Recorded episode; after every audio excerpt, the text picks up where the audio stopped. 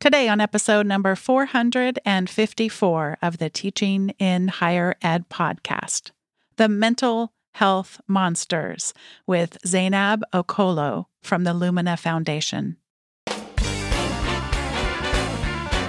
Welcome to this episode of Teaching in Higher Ed. I'm Bonnie Stachowiak, and this is the space where we explore the art and science of being more effective at facilitating learning we also share ways to improve our productivity approaches so we can have more peace in our lives and be even more present for our students.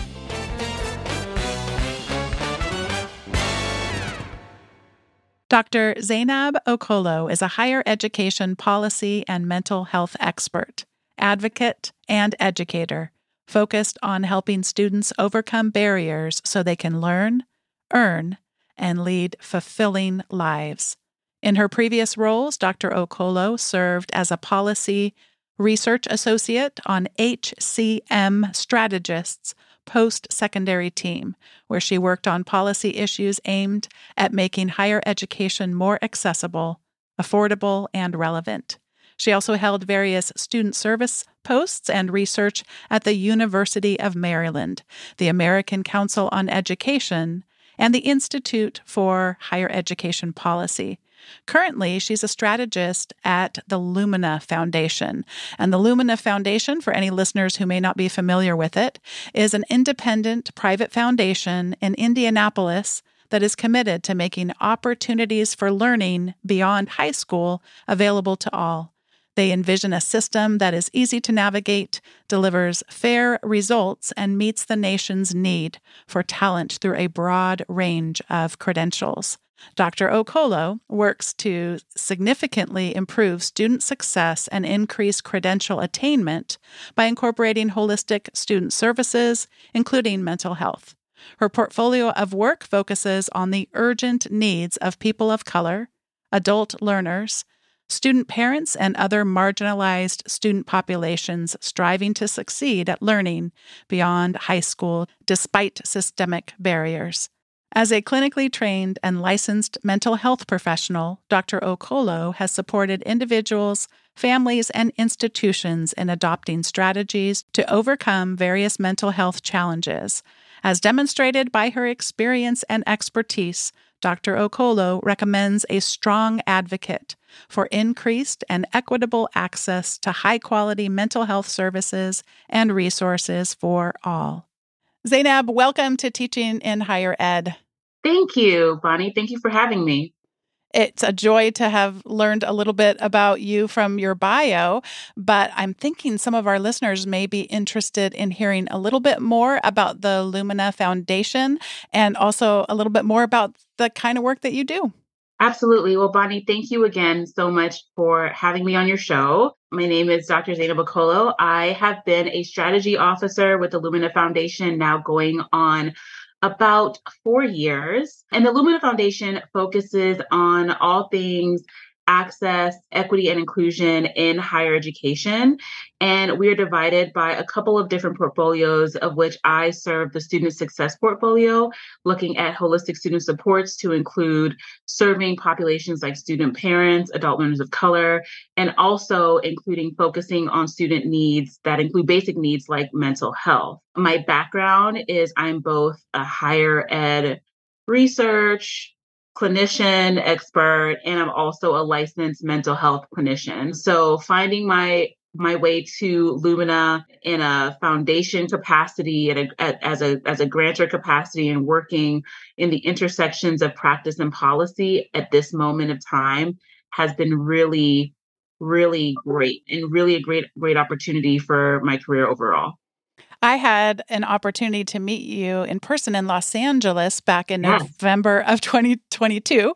And it was at a Times Higher Education conference. And as soon as I heard about your background a little bit, I thought, well, what a wonderful way in which those two aspects of your expertise are intersecting in a unique way. And so thank you in advance for being here for today's conversation and having it with me. Absolutely. So Let's begin by having you tell us a little bit about the current state of mental health in the United States specifically, but I know there are parallels beyond the US. Absolutely. So, over the course of a year or two, I've had a chance to have this conversation with a couple different populations. And when we started having the conversation about the impacts of the pandemic, COVID 19, the displacement of the flow of higher education, and what some of the indicators that we haven't had a chance to really zone in on, the best illustration that I could make at the time was that we were witnessing the awakening of a sleeping giant. And what I was attempting to illustrate at that time was that this issue of mental health higher ed and getting students the services that they that they need was not at all created by the pandemic and it was nobody's fault. It had been brewing under a bridge for a while. It was a conversation that we were kind of walking past and turning a blind eye to for for for decades honestly. And that's for a couple of different reasons. Number one it's a health issue. Higher ed had to decide what role it could play if it was going to have a play in solving for this for this challenge. And number two, once we discovered some of those answers to some of the challenges that mental health presented on campus, how are we going to bring those solutions to scale? So with that, the pandemic hit, and now we find that we are all going through a nationwide, albeit global, tr- collective trauma. And with that comes a trauma response, whereby every sector of our society was impacted, including higher ed.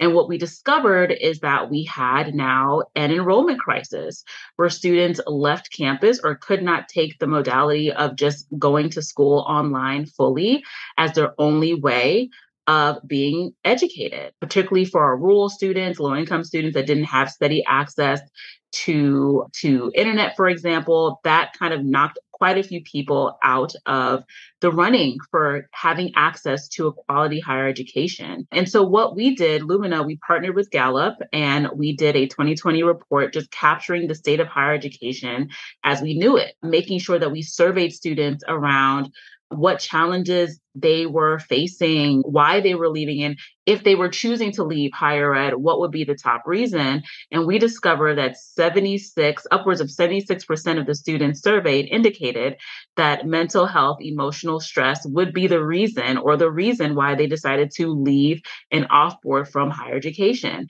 And that was over COVID. That was over housing security. That was over food insecurity. And that taught us that, oh, wow, now students are saying that this is a bigger issue. So we've gone from the giant slowly waking up to being in the moment that we're in now. The giant is fully awake. He's awake, he's demanding attention. He's thirsty. He wants to know where he is. He's trying to situate himself. And it is now our respons- responsibility to respond to that by ensuring that we're taking a listen to our student as the consumer within higher ed and making sure that they feel both supported and psychologically safe enough to continue pursuing their degrees beyond this current time that we're in. I keep thinking about your analogy of the giant, and it's so compelling for me, Zainab. It's making me think of a joke that someone told the other day about a child waking up and there's a monster in their closet. And then the adult saying, Well, no, the monster's not there. And the child saying, Well, you're part of the problem. You're like in cahoots with the monster. Talk about the the giant being awake but us sort of wanting to stuff that giant can we can we use a closet probably closet's not the best metaphor here back wherever giants yeah. come from and also right, right. yeah i think also that giant we attribute things to the cause of the giant that just from a research basis don't really belong. And you started to talk a little bit about that of yeah. of what caused the giant to suddenly appear. And i'm saying suddenly with lots of air quotes because we're an audio medium but yeah tell, tell us about that the origins of the giant and us still wanting to to to shove it back where it came from Absolutely. I like this idea of the monster in the closet. So I'm going to work on that, Bonnie, and I'll report back to you how I fit that with the giant. You got the Monsters like- Inc. It's the Monsters Inc., right? Did you see that movie? they were. That's right. That's the visual.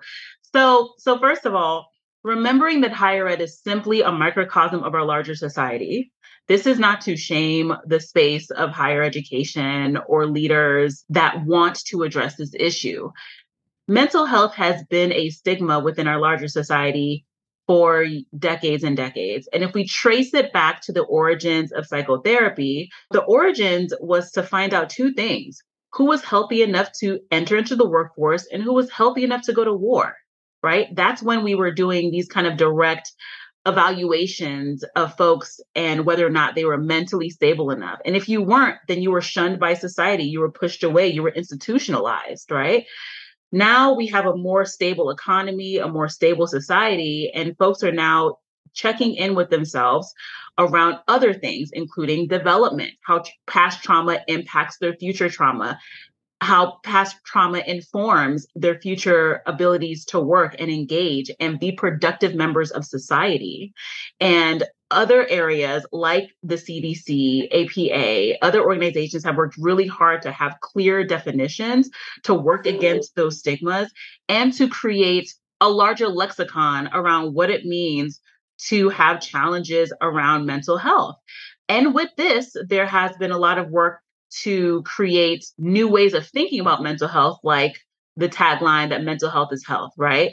We don't have as much shame around somebody catching a cold as we do with somebody suffering from longer forms of depression, anxiety, or being di- diagnosed with bipolarism or other other clinical challenges as well. And what we have the moment to do now in terms of addressing the giant is give it a name, call it what it is, have folks have an understanding that they're not okay and that's okay not to be okay. Go zooming back to 2020, remember 2020 to 2021 and actually some would argue we're still very much in a pandemic right now. It hasn't all gone away it wasn't just the isolated event that happened around a global pandemic coming to dishevel and disorient our lives as we knew it. We were also on American soil dealing with racial reckoning. We also dealt with a lot of political upheaval in ways that, at least for the generation of Gen Zers and millennials, had just never experienced in real time before. And so, all these things combined, it is no surprise that if you were affected, you were impacted deeply. And so, now going back into what we are now calling our normal processes, our normal ways of engagement, and folks going, you know what, I'm actually not feeling as normal as I once did. That is normal. You didn't go through those years. And now, depending on where you were developmentally, if you were a high school student, right? On your last two years of high school, that was taken away from you. So now, developmentally, you're like, you might be experiencing a little bit of regression because technically you're going from 10th grade to college. Those two developmental years where you should be interacting with your peers, where a lot of your growth is happening, was taken away. So these are conversations that higher ed has to be willing to have have because we're dealing with an entire cohort of students with these kinds of similar conversations. And and and it's great to see leaders from every level and space in education start to take on this conversation. It's also a relief that we have a current sitting surgeon general that has used and and taken up mental health sense of belonging and lo- loneliness as one of his key platforms because it is really important because those indicators also inform your physical health we were maybe two or two and a half years into the COVID crisis when I had the opportunity to meet Tunisa Eliwe and her colleagues. And she said something that you just said right there of, this is a normal response. And she was specifically, and her colleagues have done some research around our use and I would argue misuse of the word resilience and how many times that and again you said this is something not specific to higher education but where we as a society are in too many cases just saying we got to buck up. Pull yourselves up by your bootstraps. And right. to have them name that you talked about the importance of naming things to say some of the things that we have gone through as individuals and collectively it would be a normal human's response to say not be resilient. Talk to me more about the themes that you see where I don't know where we want to ascribe it, society, what have you, the the powers and principalities that that want to to force responses that are not actually normal human responses to collective trauma. You mentioned all well beyond just related to COVID, but the racial reckoning and political upheavals. Absolutely. So that's a very, very big, big question. And I'm honored that you laid it directly, directly at my table. But I'll start with the concept of resilience. Resilience is only resilience when you acknowledge what you what you're having to resist and persist against. If there's no acknowledgement around deficit, if there's no acknowledgement around need, then resilience is not even is not even possible, right? So if I have a challenge to overcome and you are trying to convince me that there is no challenge, move on, then you have created a space for me where I go deeper and deeper into my own mind and I deep further and further isolate myself. And if I isolate myself further enough because of how human nature is wired and how we we thrive, a lot of our health indicators are based on connection. If I go further and further into that cave of, oh, it's just me, I hit depression. I go further and further past that, I might hit anxiety. And if I find myself isolated just enough, I might struggle with thoughts of suicide and suicide ideation. So the acknowledgement piece is where we can start. Before we demand resilience or before we get back to a let's get back to normal ideation or philosophy, there must be first acknowledgement. And what we're finding on campuses that are taking on this work, that are taking on the call that their students are crying out for supports and services, students are responding to that. Students are responding positively to their leaders, going, Hey, I see you, I hear you. They're responding positively to mental health first aid kits. They're responding positively when their institutions have student groups focusing on mental health or peer support groups, because students within their developmental stage, if they're a traditional age student, they make it very clear that they that they want to find their peers and they want to be seen and they want to be heard. I think the I think the other piece is that we have a really rare opportunity, at least in the higher education space, to kind of set an example for, for the rest of society. Many of our campuses are extremely diverse from students from all walks of life, backgrounds, and experiences. And with that comes an opportunity that is once in a lifetime to zone into how different populations, how folks from different cultural backgrounds respond to different services. And so, if there is going to be a pivot in mental health in deciding what frameworks, what modalities folks best respond to, higher ed would be the place to do that. Especially when we're seeing the correlation between enrollment and students indicating that they are overwhelmed by the stress or they feel isolated or they cannot persist because of some of these challenges. And so I think on the on the on the positive side, we have an opportunity to grow. And on the challenging side, we have to be willing to, in this case, to call a thing a thing and not turn away from the moment that we have. And I'm and I'm happy to say that I think that higher ed has finally met its moment in being willing to have conversations like like this. Call a thing a thing. Would you tell us about the thing as it relates to the disproportional impacts on our students of color? Absolutely. So, again, looking at the history of psychology, psychotherapy, therapeutic services, it really does differ based on background, how much you would trust engaging with clinicians, engaging with practitioners. And that's why representation is so important. Students need to have as many barriers that can be taken down between them and getting services removed, especially when on when on college campuses. So having practitioners that come from different backgrounds, that are from different faith walks, that have different practices and different mo- modalities becomes even more even more important. I think there's also an opportunity to to kind of hear from students of color and in particular what it is they need. And I, I do want to I do want to make a note that particularly from different institutional types, this is completely agnostic of institutional type.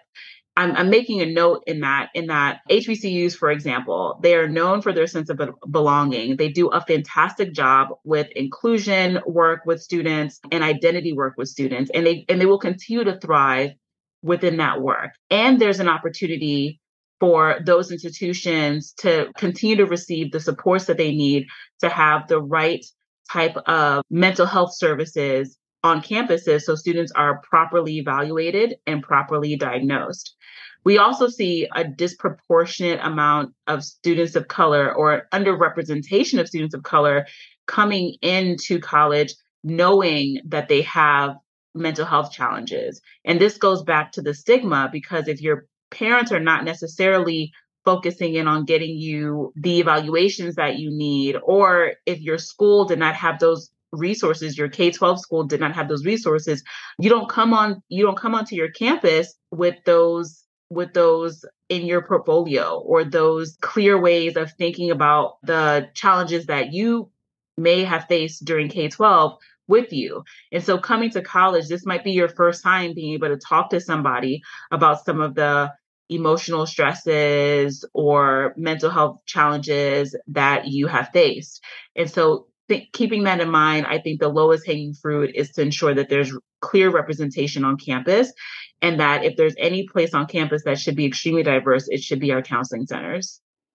A big part of this, of course, is our collective capacity to be able to reduce the stigma in seeking out those services. So we need to be aware that they exist, but then we also need to know that we could receive those and and have appreciation for some of the benefits let's first start by having you share about some of the stigmas that exist and then how we might respond based on those stigmas.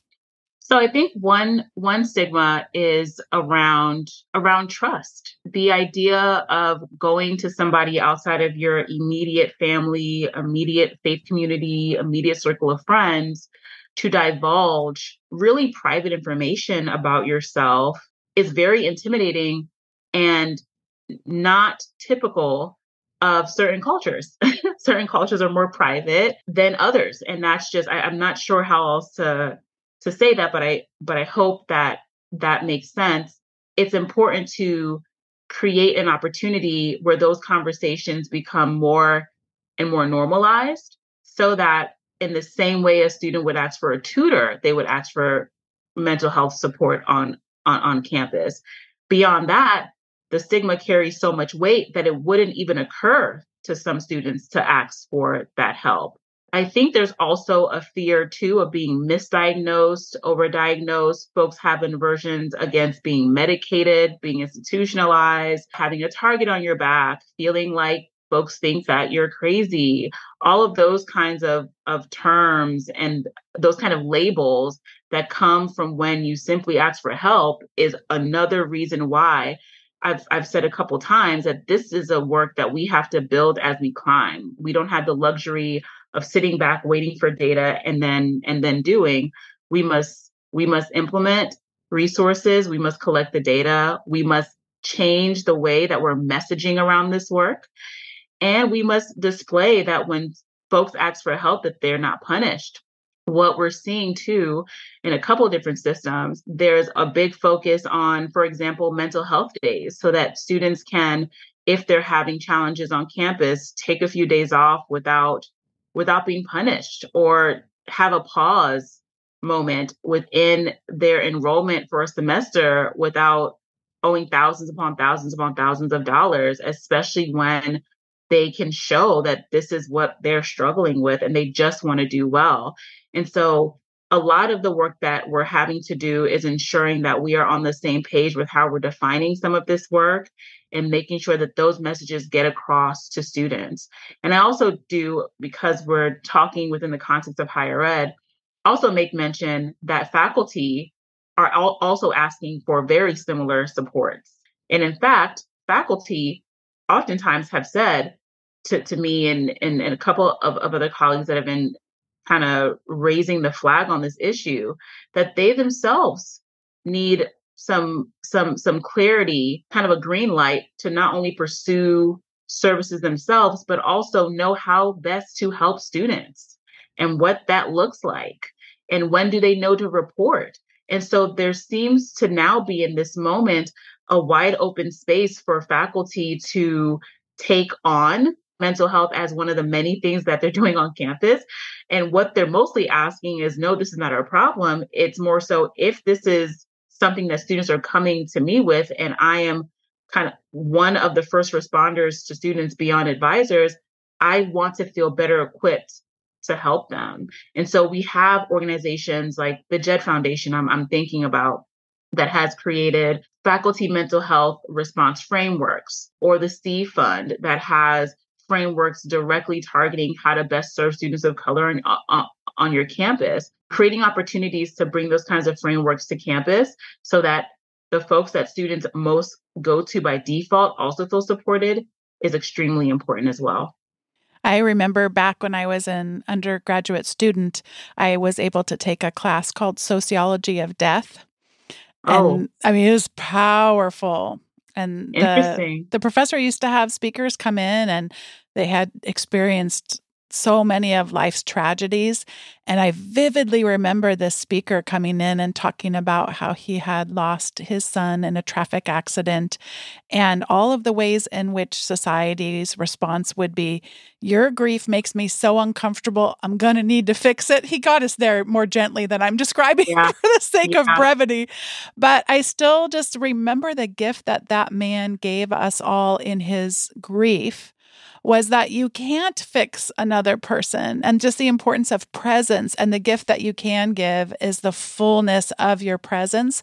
And I see so many times I feel bad for faculty colleagues who didn't necessarily get to take sociology of death when they were were my age at such a pivotal time to know because they'll say like, "Oh, I'm so glad that you're there because I just don't know what to say. I don't know what to say. I don't know what to say." And I'm thinking, well, I don't know what to say either. And that's that's the thing because there's nothing I can say other than to be present. And and I'd love to hear your reflections on other advice that you may give to faculty who this just feels so intimidating and so big, and that we just find ourselves feeling so ill equipped to face another person experiencing so much trauma, and particularly when it's not trauma we ourselves have experienced. Absolutely. So, kind of piggybacking on the last thing that you said, particularly when it's not trauma ourselves that we have experienced. Unfortunately for faculty, it is trauma that they have experienced. Faculty were not all gathered together and put on planet no COVID while the rest of us were left on earth to try to figure it out. No, our faculty members were not only continuing on switching to new modalities at home, they were raising their kids, while also taking care of aging parents. At home, they were dealing with their own anxieties, their own confrontations with their own mortality. And so their humanity was also called into, into question. Their sense of stability was also put at the front lines and the and the forefront of their lives. They also had fear. They also lost family members to COVID as well. And so imagine with that heavy burden of trying to process while having a lot to lose for faculties that are pursuing tenure, for example, where do you go to let somebody know that you don't feel as stable as you used to? And how much would that cost you if you chose to do that at the institution that you have worked hard to to arrive at, particularly for faculty of color? Where do you go? And then on top of that, now students are coming to you asking you to help them sort through the very thing you're struggling through. So no, they did they they have not had the luxury that they're once removed from the stress points or the challenges, but there is a there is now a new demand on their time. And so I think that as we think about ways to best support students, that there has to be a breakthrough about how to ensure that we are processing that faculty members for them to do that work well and thoroughly of being a soft hand on campus of being a warm ear on campus. Of course every campus is equipped with the the few re- really special dedicated faculty members that are willing to self-sacrifice and figure out the work on their own. But for the rest that are you know to capacity wanting to do good work wanting to make sure that their research doesn't fall by the wayside wanting to make sure that their students still learn it is it, it is so important that we equip the space with both not only the resources for for students, but the training capacity to let faculty know, hey, we see and hear that students are coming to you. Here's how you help them. But also, hey, we see and hear you. And here's an anonymous way that you can help yourself. Here is a slew of resources off campus that you can also engage with as you're working through your research, as you're earning your tenure, and as you're getting on to your productive lives in research or teaching or practice.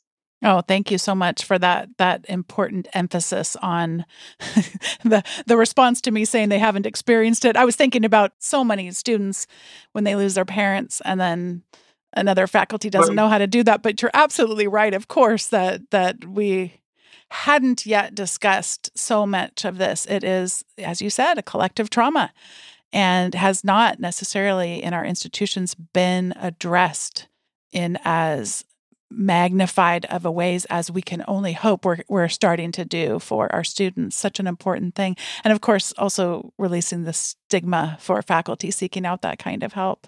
Absolutely.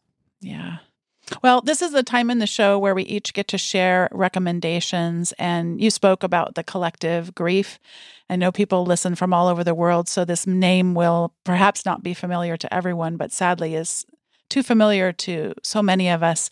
Tyre Nichols passing, there I would like to recommend a beautiful piece by Clint Smith, who is a thinker, mm-hmm. a writer, a spoken word poet. He wrote yeah. this in the Atlantic. Tyre Nichols wanted to capture the sunset. The 29 year old deserved more chances to observe life's ordinary miracles. And he starts out by talking about Vincent van Gogh and his painting Willows at Sunset. And he goes on to speak about the habit practice that Tyre had of going to see the sunset every chance that he got. And it's just such a gorgeous written piece. I, I think that Clint Smith does such a, a wonderful job of helping us grieve and mourn and be angry together he does he does such a beautiful thing and i hadn't known about Tyre's appreciation for sunsets and this is just the last line in the or the last couple paragraphs. Clint writes understanding this fact about nichols uh, that he loved sunsets also gives us a different sense of what has been lost.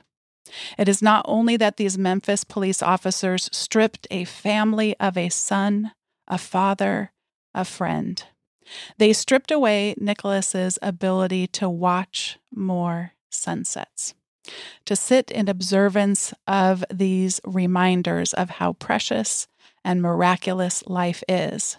Nichols deserved to live a long life. He deserved more time with his family. He deserved more sunsets. So thanks to Clint Smith for this beautiful piece in the Atlantic, which I will link to in the recommendations. And Zainab, I'm going to pass it over to you for whatever things you would like to recommend. Absolutely. And thank you so much for recommending that beautiful piece, especially in the loss of such a beautiful life. Just acknowledging that so many of our students will see themselves in Tyre they will see themselves in the things that he was passionate about in art, in his family, and skateboarding. And they will be, and they are and have been impacted. So thank you for for taking the time just to acknowledge that that soul that we all lost and for sharing that resource. I think I'll, I'll share I'll share two things. So first, you made mention of how folks can kind of take care of themselves at at this time. And because mental health and physical health are so interconnected, I have four or so points that I will I will share with folks to kind of lean into, particularly in this time, and to do their best to prioritize that can help our, our local and our global audience as well. And the four are to move, reflect, connect, and rest. By movement, of course, there there are some diehards like me. I love to walk. I love a good 10,000 step day. That's like my jam. But movement could be a lot of different things. Movement essentially allows you to be fully embodied in your in your body. And for some of us that's walking, for some of us that that's dancing, for some of us that's stretching, for some of us that's jumping rope, anything that allows your respiratory rate to elevate every day for no more than 15 minutes really does a number on how you feel, stabilizing your mood and your overall countenance. So that's the movement piece. Reflecting, again, I will un- unload my bias. I have been journaling since I was probably six, seven years old, and I have about mm-hmm. 60 journals that have captured my life from the time I was that young all the way through high school, college, grad school, and, and, and now. And reflecting, just giving words to your own voice is really important. But reflecting might also be an opportunity for some of us that haven't done this quite yet to go into therapy and making sure that you are having a chance and a space to unpack some of your experiences in a, in a way that feels safe, that feels sacred to you, and that allows you the time to reflect on your experiences and how you've been impacted by them. The thing about trauma is that it has a very long tail. And so sometimes the delayed response with how we're impacted by trauma. So I might seem like I'm super resilient as compared to you, Bonnie, because you might seem willing to really engage the emotion around a trauma. But it's not that I'm not impacted, I just refuse to reflect. But the moment for reflection will come when the memory or the or or the challenge forces me to reflect. And so proactively doing that for myself and creating that space is a is, is a great way towards self-care. Connection is really important. We've learned what it means to be isolated. We've learned what it means to not being able to see our friends and family loved ones and being part of our community. And so taking taking time to not only connect with yourself but to connect outside of yourself with your community is really very very important and then rest all the science lets us know that sleep is really important and creating sleep routines is extremely important all of these pieces really do and and beyond sleep excuse me beyond sleep resting could also mean just creating quiet time for yourself unplugging in a way that brings you joy, reading a book, coloring. I remember when when adult coloring books got really popular, I was like, "Oh, great, the secret's out." But that just anything that would allow you to to rest and turn off your analytical mind is really what rest is. You don't have to be completely asleep, but ideally, of course, you're getting between six to eight, eight hours of, of of of sleep a night. So those are those are all pieces that you can proactively do in the physical to kind of help and support your mental health. And then I can recommend a book that I love and that I have engaged with time and time again is The Alchemist by Paulo Coelho. I'm not sure if I'm saying his last name correctly, but I love that book because it is an adventure of self exploration. And depending on where you are in life, depending on what you're facing, the book has themes that at least in my experience, will elevate itself to the top of your awareness when you're reading the text every single time. So there's never been a time where I've read this book that I thought I was reading the same book, which I'm like, what kind of magic is this? But it's a very quick read and it's deeply reflective and it causes you to kind of put yourself in the place of the main character very quickly, who happens to be a young shepherd boy that's going on this journey. And it takes a lot of twists and turns and it just demands your attention in different ways. So I would put that out there as one of my favorite books that feel like self-help, but it's it's actually not a self-help book. It's just a great, great story, a very well told story. This is so unusual because to have a work it's I don't know that much about it. So this is a work of fiction? Yes. I've certainly heard the name a gazillion times, but I, I literally, oh. I just know that if you said The Alchemist, I would say that's a book, and that's about as far as I would get. I didn't know that it was fiction, but how fascinating to have a work of fiction that you've revisited that many times, and every yeah. time feels like you're reading a different book. That's fascinating to me. Every single time, Bonnie, read it. Let me know what you think. I'm telling you, it is such a great, and it's a very quick read. So it's a great book to read. It's a great book to reflect on. It's one of these books that I kind of wish, and I I'm, I'm gonna say that slowly because it might have like a like a journal companion to it, mm. but it makes you kind of want to write out how you're interpreting what you're reading and what it means to you in your present moment or challenges that you might have faced years years prior to so for those of us that sometimes get stuck i find that if i if i get stuck in those ways where i, can't really put words to an emotion or, or, or something that I'm trying to process, reading text like this or writing allows me to kind of unplug. And so I want to want to offer that gift to our audience. Oh, that sounds like an absolute gift. I also just wanted to say what a gift what you spoke about with regard to rest is. When I have had trouble sleeping at different times in my life, it sort of self reinforces because oh wait, I'm not getting enough sleep, and and and it and it has had a tendency in my life to to be very troubling and then of course it's really hard to fall back asleep if you're really troubled.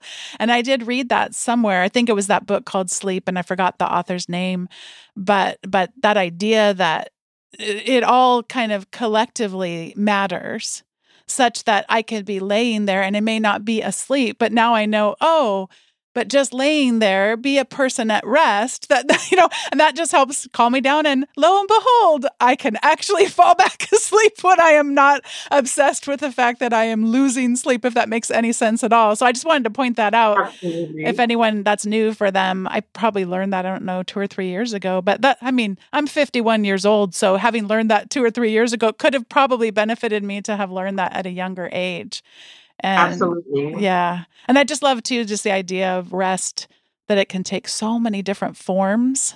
And and I recently read, I wish I could remember where it was, but sort of this intergenerational teaching. This person was writing about their grandmother and how the grandmother would sit in the rocking chair and how that was an education on rest and no matter what was happening, the grandma's there in the rocking chair. And I just thought how beautiful that we can teach that, you know, culturally speaking, you know, down past um, generations was kind of a beautiful thing. So, all right, I got some homework to do.